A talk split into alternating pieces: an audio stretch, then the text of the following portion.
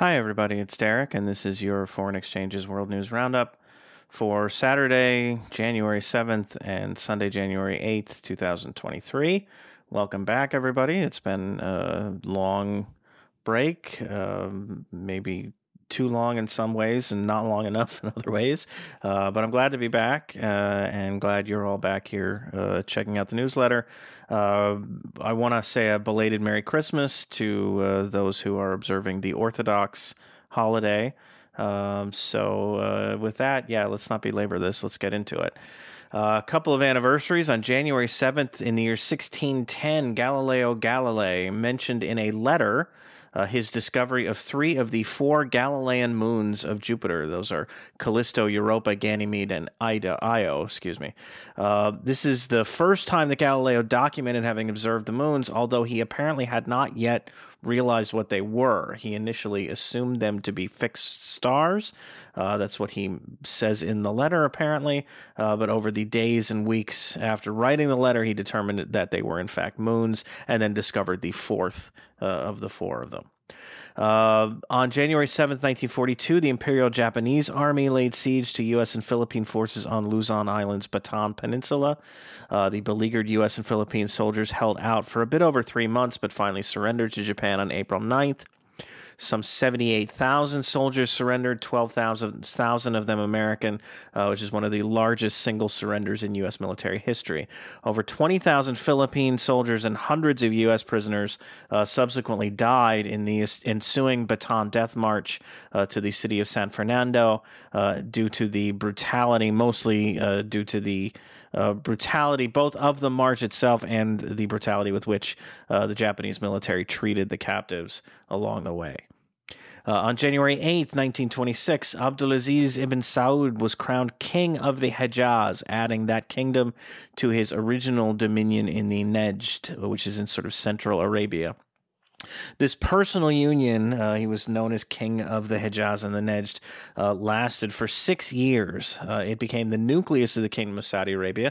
Uh, in nineteen thirty-two, Ibn Saud unified the two kingdoms, uh, as well as the Kingdom of Al-Hassa, which is east uh, of the Nejd, uh, into a single state. He later added uh, three other regions in the south uh, of what is today Saudi Arabia after a nineteen thirty-four war with Yemen. Uh, on to the news in the Middle East. In Syria, the rebel National Liberation Front coalition says that its fighters killed three Syrian soldiers and wounded three more in western Aleppo province on Saturday. As far as I know, this claim is unconfirmed. If true, the circumstances surrounding the clash are unclear. Uh, the N L F's umbrella organization, the Syrian National Army, uh, put that in quotes, also claimed that its forces battled Syrian Democratic Forces fighters on Saturday near Afrin. Uh, details on that alleged encounter are similarly unclear. Speaking of the S D F, uh, Turkish Defense Minister Hulusi Akar hinted on Wednesday that a, uh, about a possible uh, expansion of joint Turkish-Russian patrols in northern Syria. This would be part of a Russian attempt to forestall a new Turkish invasion of parts of that region that are still under S D F control. It could also be a step towards something the Russian government has been after for some time now, which is namely uh, a meeting between Turkish President Recep Tayyip Erdogan and Syrian President Bashar al Assad. Uh, a thaw in relations between Ankara and Damascus would seriously undermine the position of Syria's remaining rebels, uh, which are dependent on Turkish support, uh, and would thus go a long way towards securing Russia's policy aims in Syria. Moscow has brokered a couple of high-level Syrian-Turkish meetings uh, of late, most recently uh, between their respective defense ministers late last month. Uh, an Erdogan-Assad meeting would uh, probably be the final step before a more formal diplomatic reopening between the two countries. Uh, a large aid convoy entering northern Syria on Sunday via Turkey highlighted the fact that the United Nations Security Council is scheduled to vote Monday on extending that cross-border aid mission for another six months. According to the Associated Press, Russia, which has argued that all aid shipments in Syria should be conducted via the Syrian government rather than from outside the country, is expected to abstain from Monday's vote rather than vetoing it, which should mean that the extension will pass. I'm not clear on why uh, they're planning to abstain, or if they are, uh, who knows what what may happen. Uh, in Israel, uh, well, yes, in Israel, let's go with that, Israel-Palestine. Uh, thousands of people turned out in Tel Aviv on Saturday to protest newly installed Israeli Prime Minister Benjamin Netanyahu and his ultra-right-wing government. Netanyahu and friends are moving quickly to implement a list of far-right priorities, uh, perhaps most importantly, a measure that would effectively strip the Israeli Supreme Court of its authority. The court has been a thorn in the Israeli right side for some time now, what, what with its occasional insistence on things like basic human rights for Palestinians and or immigrants. Uh, the gang intends to pass a law allowing the Knesset to override court rulings with a simple majority vote, which, uh, as I say, would effectively strip the court uh, of its power. The new government has also hit the ground running uh, with respect to Palestinian issues directly, with new National Security Minister uh, Itamar Ben-Gvir making a provocative visit to the Al-Aqsa slash Temple Mount site on Tuesday that may have been intended to spark a Palestinian uprising. It seems not to have done so, though it did spark a fair amount of international criticism. And look, these guys have only been in office for a couple of weeks, so I think they need some time to cook if they're going to uh, really generate a new uh, intifada, let's say. Uh, they're reportedly planning a massive expulsion of Palestinians from the Masafer Yatta hamlet in the southern West Bank uh, in order to turn that site into, uh, I kid you not, an Israeli military training ground. Uh, this would involve the expulsion of more than one thousand people, would be one of the largest such incidents since Israel seized the West Bank during the nineteen sixty-seven Six-Day War. Uh, Netanyahu's cabinet has also begun revoking travel documents from senior Palestinian Authority officials and is withholding Palestinian Authority tax revenues over payments the Palestinian government makes to the families of Palestinians who are killed or imprisoned by Israeli authorities. Uh, in Iran, the Danish Foreign Ministry says it will summon Iran's ambassador in Copenhagen on Monday to lodge a formal protest over the Iranian government's treatment of protesters. Specifically, the ministry is expressing outrage over the executions announced on Saturday of two more imprisoned demonstrators. Iranian authorities have now executed at least four people in connection with the Masa Amini protests, with another nine currently on the Iranian equivalent of death row. That's in addition to the hundreds uh, allegedly killed by Iranian security forces during the protests. Uh, in Asia and Afghanistan, the Afghan government's systematic exclusion of women from public life is hampering aid delivery, according to uh, Norwegian Refugee Council boss Jan Egeland. Uh, he's not just referring to the restoration of funds to the Afghan Central Bank, uh, which Western governments have tied to the Taliban's treatment of women.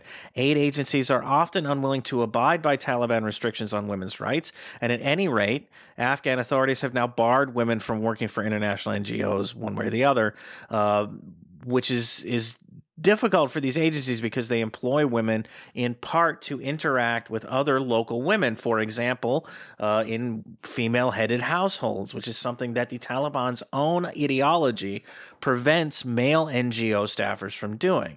Uh, Egeland is in Afghanistan and is apparently hoping right now and is apparently hoping to uh, meet with senior Taliban officials uh, to sort of press his case on this issue. I expect he will not have uh, much success. In Pakistan, unspecified militants attacked a Pakistani police vehicle in Khyber Pakhtunkhwa province uh, on Saturday, killing one police officer. There has been no claim of responsibility, but this is almost certainly the work of the Pakistani Taliban.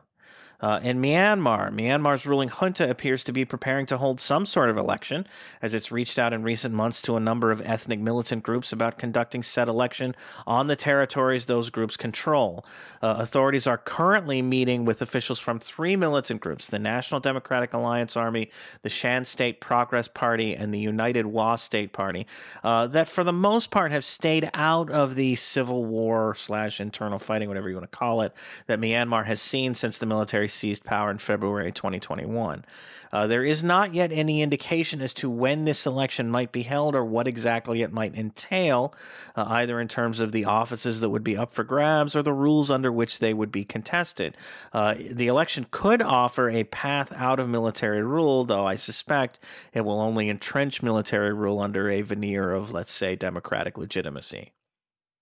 In China, the overall impact of the lifting of China's zero-COVID policy last month remains unclear, uh, but World Health Organization Emergencies Director Mike Ryan said earlier this month that the uh, W H O believes official Chinese figures underrepresent uh, the extent of COVID infections and deaths since lockdown policies were relaxed last month. Uh, anecdotal evidence suggests fairly widespread infections uh, in many cities. Uh, it sounds like Chinese authorities may be using uh, what I guess we could euphemistically call a highly refined definition of what constitutes a COVID-related death, presumably in an effort to keep that figure as low as uh, could reasonably be uh, claimed. Uh, so it's it's really unclear uh, just how widespread things are. The Chinese government has, has rescinded just this weekend, uh, rescinded quarantine requirements for people who are returning for overseas travel, which should spark an increase in the number of people who go overseas to travel, uh, since they now no longer have to quarantine upon their return.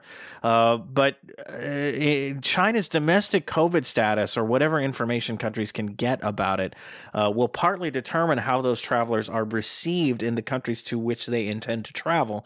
Uh, many, uh, in many cases, there are already being subject to mandatory testing. Um, I don't know that things will get to the point of mandatory quarantine, but um, you know, this is this is not an unrelated issue. It it, it helps these other countries uh, kind of decide how they should treat travelers from China. So uh, the, the questions about uh, exactly what's going on are, are you know will have repercussions for people. Uh, in Africa, in Mali, Mali's ruling junta has pardoned the forty-nine uh, Ivory Coast so- soldiers it arrested back in July. You may recall uh, from that incident that Malian authorities accused the Ivorians of entering the country without permission as basically mercenaries, though it was pretty clear at the time that they were attached to the U N's Mali peacekeeping operation. The U N later did admit to some procedural failures surrounding their deployment uh, to Mali, but the junta's reaction still seemed, to put it mildly, a bit excessive. Uh, late last month, the junta court sentenced forty-six of the Ivorians to twenty years in prison. prison.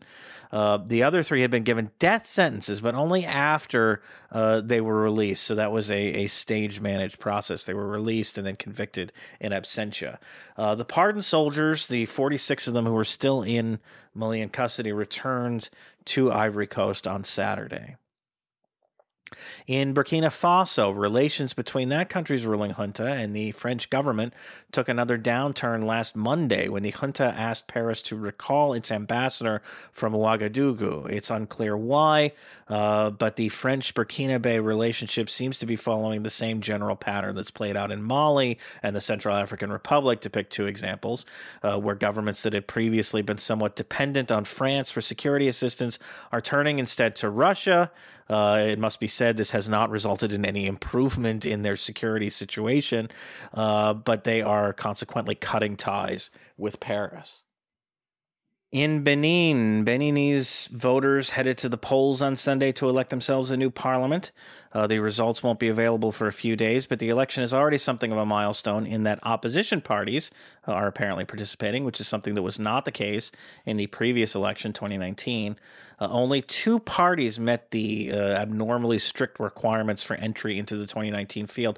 Both of them were affiliated with President Patrice uh, Talon, uh, which kind of took some of the suspense out of the election, uh, but it did contribute to unrest surrounding the election. This time around, the field is wider, and expectations are that there will not be a repeat of that unrest. Uh, in Somalia, Somali Deputy Defense Minister Abdi Fatah Qasim claimed on Saturday that Ash Shabaab leaders are requesting talks with the Somali government. This would be the first time uh, in that group's history that they had done so. Uh, there's no confirmation of this claim, and Ash Shabaab has unsurprisingly not commented. Uh, that said, Qasim's claim does make a certain amount of sense, what with Ash Shabaab currently embroiled in what appears to be a losing campaign against a joint militia government opposition in central Somalia's Hirshabella state and a government effort to root out and eliminate the group's revenue sources.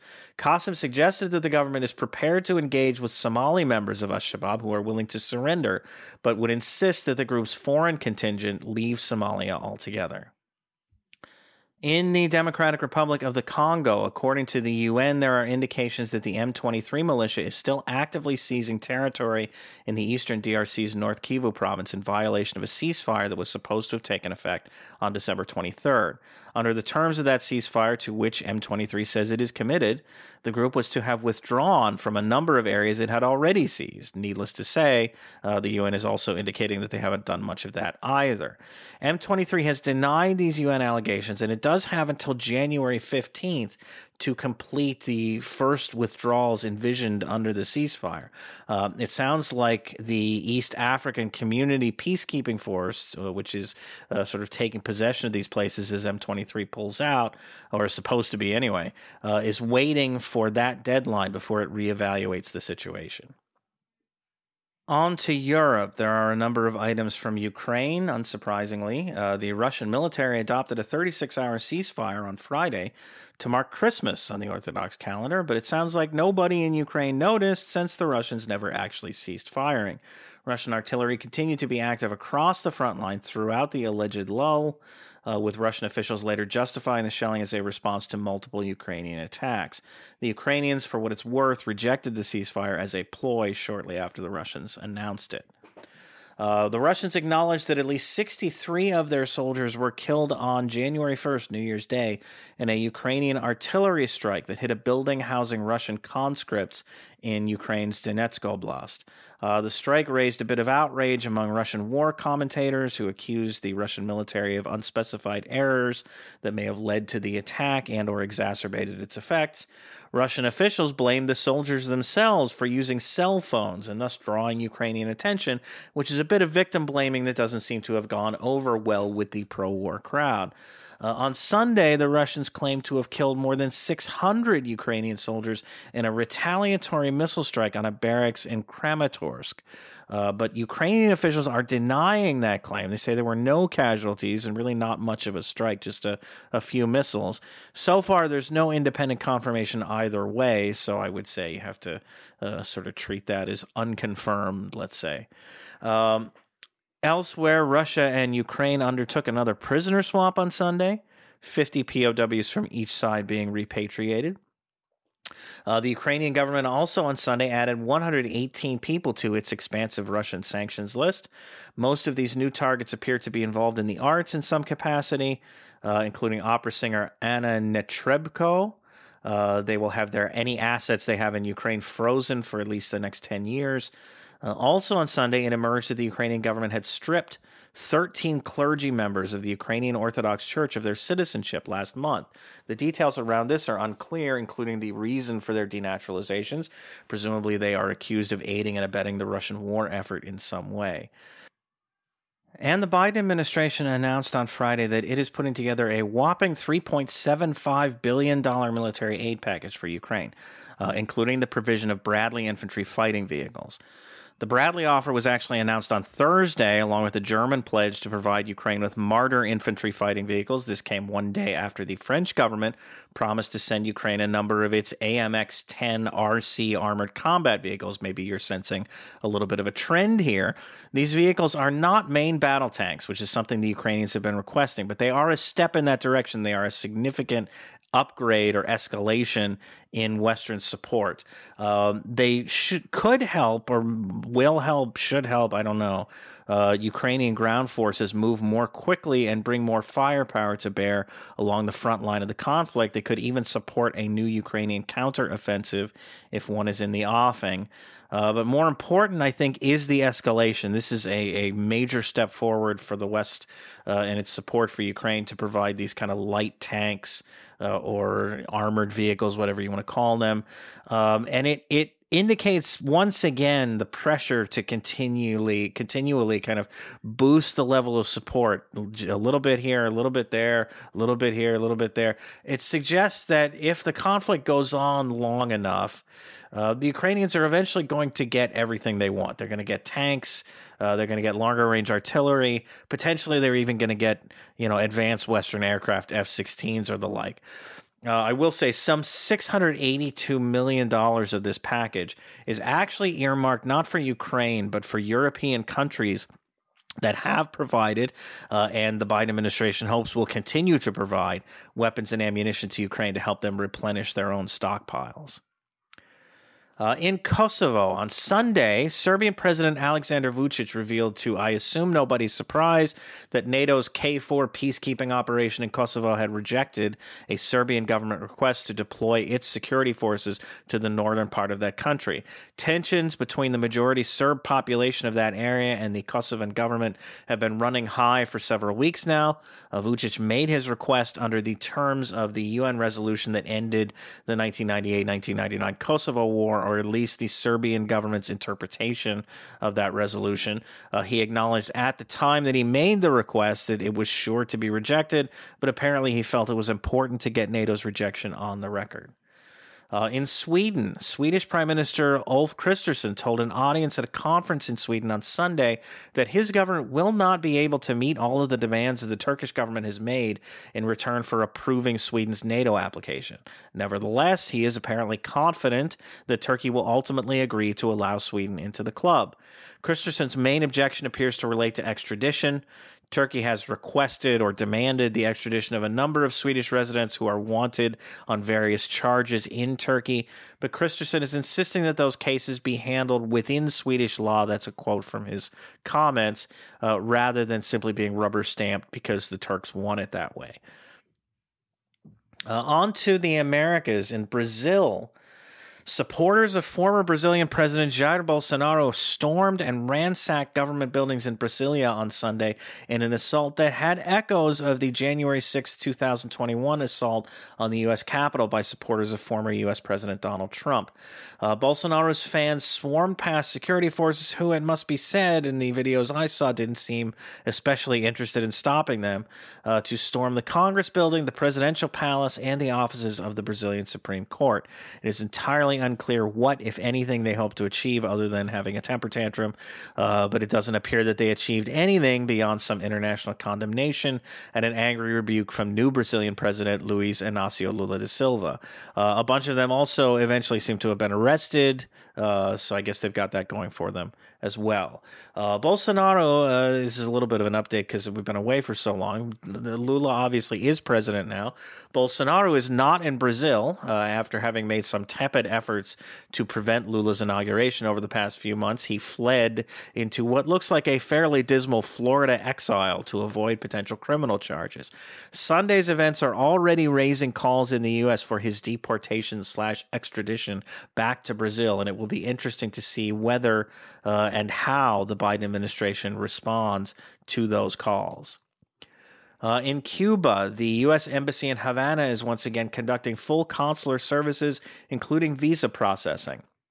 That hasn't been the case since twenty seventeen, when the facility cut staff and services over concerns about so-called Havana syndrome, uh, and because the Trump administration was, of course, ideologically committed to rolling back the Obama administration's diplomatic rapprochement with Cuba.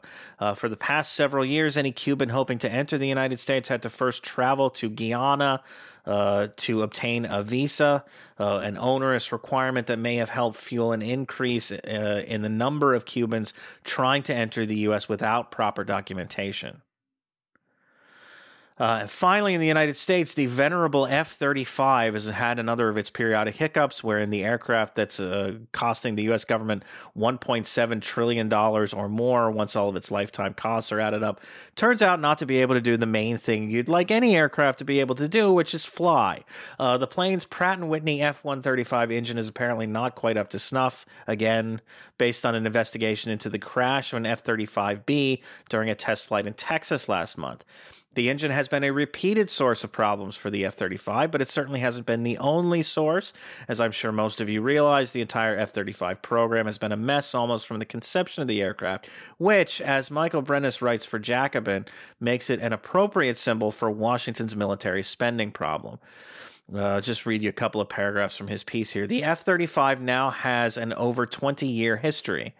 Uh, after the Cold War, the Air Force looked to replace outdated F sixteen fighter jets. After entertaining competing bids from Lockheed and Boeing, the Pentagon awarded Lockheed with a contract for a new fighter jet in tw- two thousand one. The F thirty-five debuted in two thousand six. For over fifteen years, F thirty-fives have rolled off production lines to face a myriad of problems, the weight of the plane, its software, even its ability to maneuver properly. By twenty fifteen, after more than a decade of investment, when the plane was still projected to cost under one trillion dollars, the F sixteen still proved to be the superior plane. Yet the problems that plague the F thirty-five are historical. They are systemic across the defense industry. Indeed, the F thirty-five is not an anomaly. It is a feature, not a bug, of the defense acquis- acquisition process and the public-private relationships between the military defense contractors and Congress that trace their origins to the early Cold War. It's a really good piece. I recommend you check it out. And on that note, with my voice already failing, I am going to say uh, welcome back and Happy New Year. Uh, hope you all have a great twenty twenty-three. We'll be together for all of it, or most of it anyway. Uh, thanks for reading and or listening to the newsletter, and uh, thanks to those of you who are subscribed.